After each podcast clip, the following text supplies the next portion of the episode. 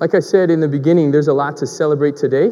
Uh, maybe first and foremost, the celebration that we have today that the church gives us is the Feast of Christ the King.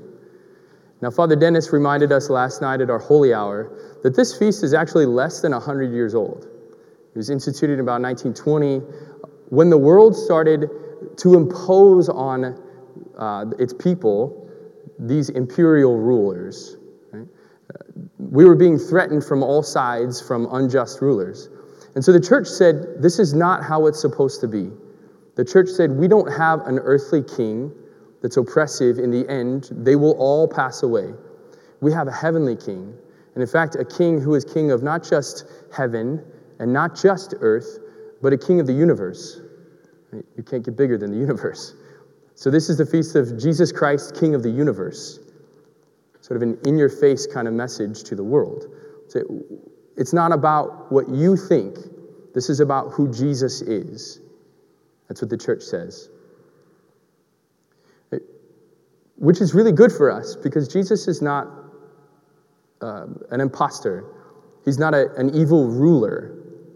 He's not oppressive.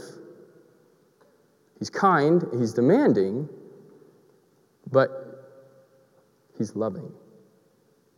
Everything he does is loving. So it's good that we have a feast like this to remind us of who really rules our lives. Right? And that's actually just the point, isn't it? So Jesus is the king of the universe. So all time and space, all creatures under heaven and earth, all principalities and powers, all nations and kingdoms, they are all subject to him. All names and all people will bow the knee at the name of Jesus. In the end, they all will, including us.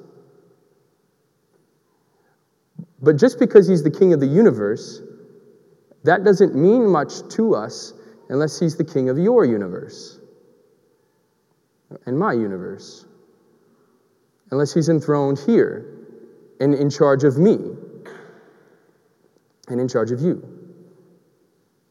So there's a really famous picture of Jesus and I can't remember if he's crowned or not, but he's standing outside a door and he's knocking. So this is, it's a cabin, it's covered in ivy. We used to have it growing up in my house in the hallway. So he's standing knocking, and the interesting thing about this picture is on the door, maybe you know this, there's no doorknob.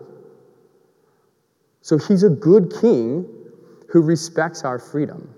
He doesn't impose on us. He knocks at our door and lets us know that he's there but he invites us to invite him in. He doesn't open the door and let himself in. We must open it for him. And so some of you haven't yet opened the door. Some of you have a home that's nice and comfortable, and Jesus is not yet king. He's not yet, maybe even, maybe a foot in the door. You want him to be there, but not all the way. So, so tonight, I just invite you to crack the door. Just open the door a little bit to this very good king and let him in. You will not be sorry. Your life may be changed. In fact, I promise you it will, but you will not be sorry for it. Now, some of you have already let him in, and in fact, maybe he's been the king of your universe for a while. And I don't, I don't know if I've seen this anywhere for a while, but I was remembering, like in TV shows or uh, it used to be a thing like 70s and 80s, and there was a room in the house, and it usually was the front room, and it was covered in plastic. You, the kids could not play there. It's called the showroom. I don't know if you had any of that, but that's like all your best stuff was there. The fancies, you know, it covered in plastic. Don't sit on there, grandma will be angry. Right? Play outside. It's the showroom. So I wonder if some of us have allowed Jesus into our home but then after a while, kind of shown him the best room in the house, and we sort of set him there and say, You stay put. It's really nice because it's the very front room, so everybody who comes in gets to see that Jesus is in your house. But he doesn't have access to your bedroom, to your man cave, to your whatever. You know, we, we let Jesus in and then we relegate him to a particular room in the house. So if that's you, the call is to open the showroom door. Let him in to the whole house Let him into those places that he's not yet king of. Again, I can promise you this night and day. And in fact, I think I do. I think I just repeat myself ad nauseam. You won't be sorry. Your life may be changed. In fact, it will. I promise you that. But you won't be sorry. And now we have a confirmation. One of our own who is going to be confirmed and, and going to let in the Holy Spirit. He's going to crack that door. In fact, he's been cracking it, I know. And allowing the Holy Spirit in. Now, be careful. Because the Holy Spirit is the redecorator. In fact, maybe even the wrecking crew. So we like it if Jesus comes in and sort of cleans up things for us. But the Holy Spirit comes in and blows stuff away. He knocks down walls.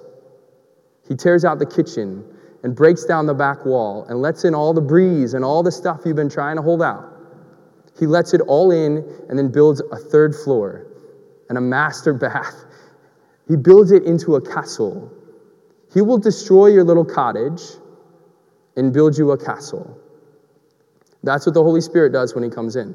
So be careful. That's what's going to happen. Right?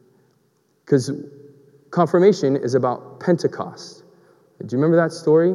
You had 12 scared, frightened men in a locked room. The Holy Spirit comes in and everything changes. Their world is rocked, their cottage is shattered, it's demolished, and a castle is built for them. Jesus says, I have dwelling places waiting for you in heaven. These are not little shacks outside looking at the bigger houses of the saints, these are palaces, right? That's what happens today. The Holy Spirit will demolish what you have and make a palace for not just you, but the king to come and be enthroned in your house. Right? So these 12 men, when they receive the Spirit, they then have a mission. They are empowered to go preach the gospel, and 3,000 people are converted by 12 scared men. That's what the Holy Spirit does. That's what you're going to receive today. That's what all of you have received if you have been baptized. That's what all of you have received, you who have been confirmed. And that's what you can receive anew today. If as we watch our fellow brother be confirmed, we invite the Holy Spirit again into our hearts. So let's do just that. And one last thing. Once we let him in, be careful too. He gives you a mission. He doesn't just come and say, Great, now you're holy. He gives you a mission. And so after Mass, we will have a Eucharistic procession, and our new con- confirmed will then be one of the banner carriers, one of the, the canopy carriers to cover the Eucharist. He will then process around with the, his uh, newly enthroned Lord, King of his heart. So let's welcome up uh, Jacob Kester, our confirmandi, and his sponsor for this confirmation.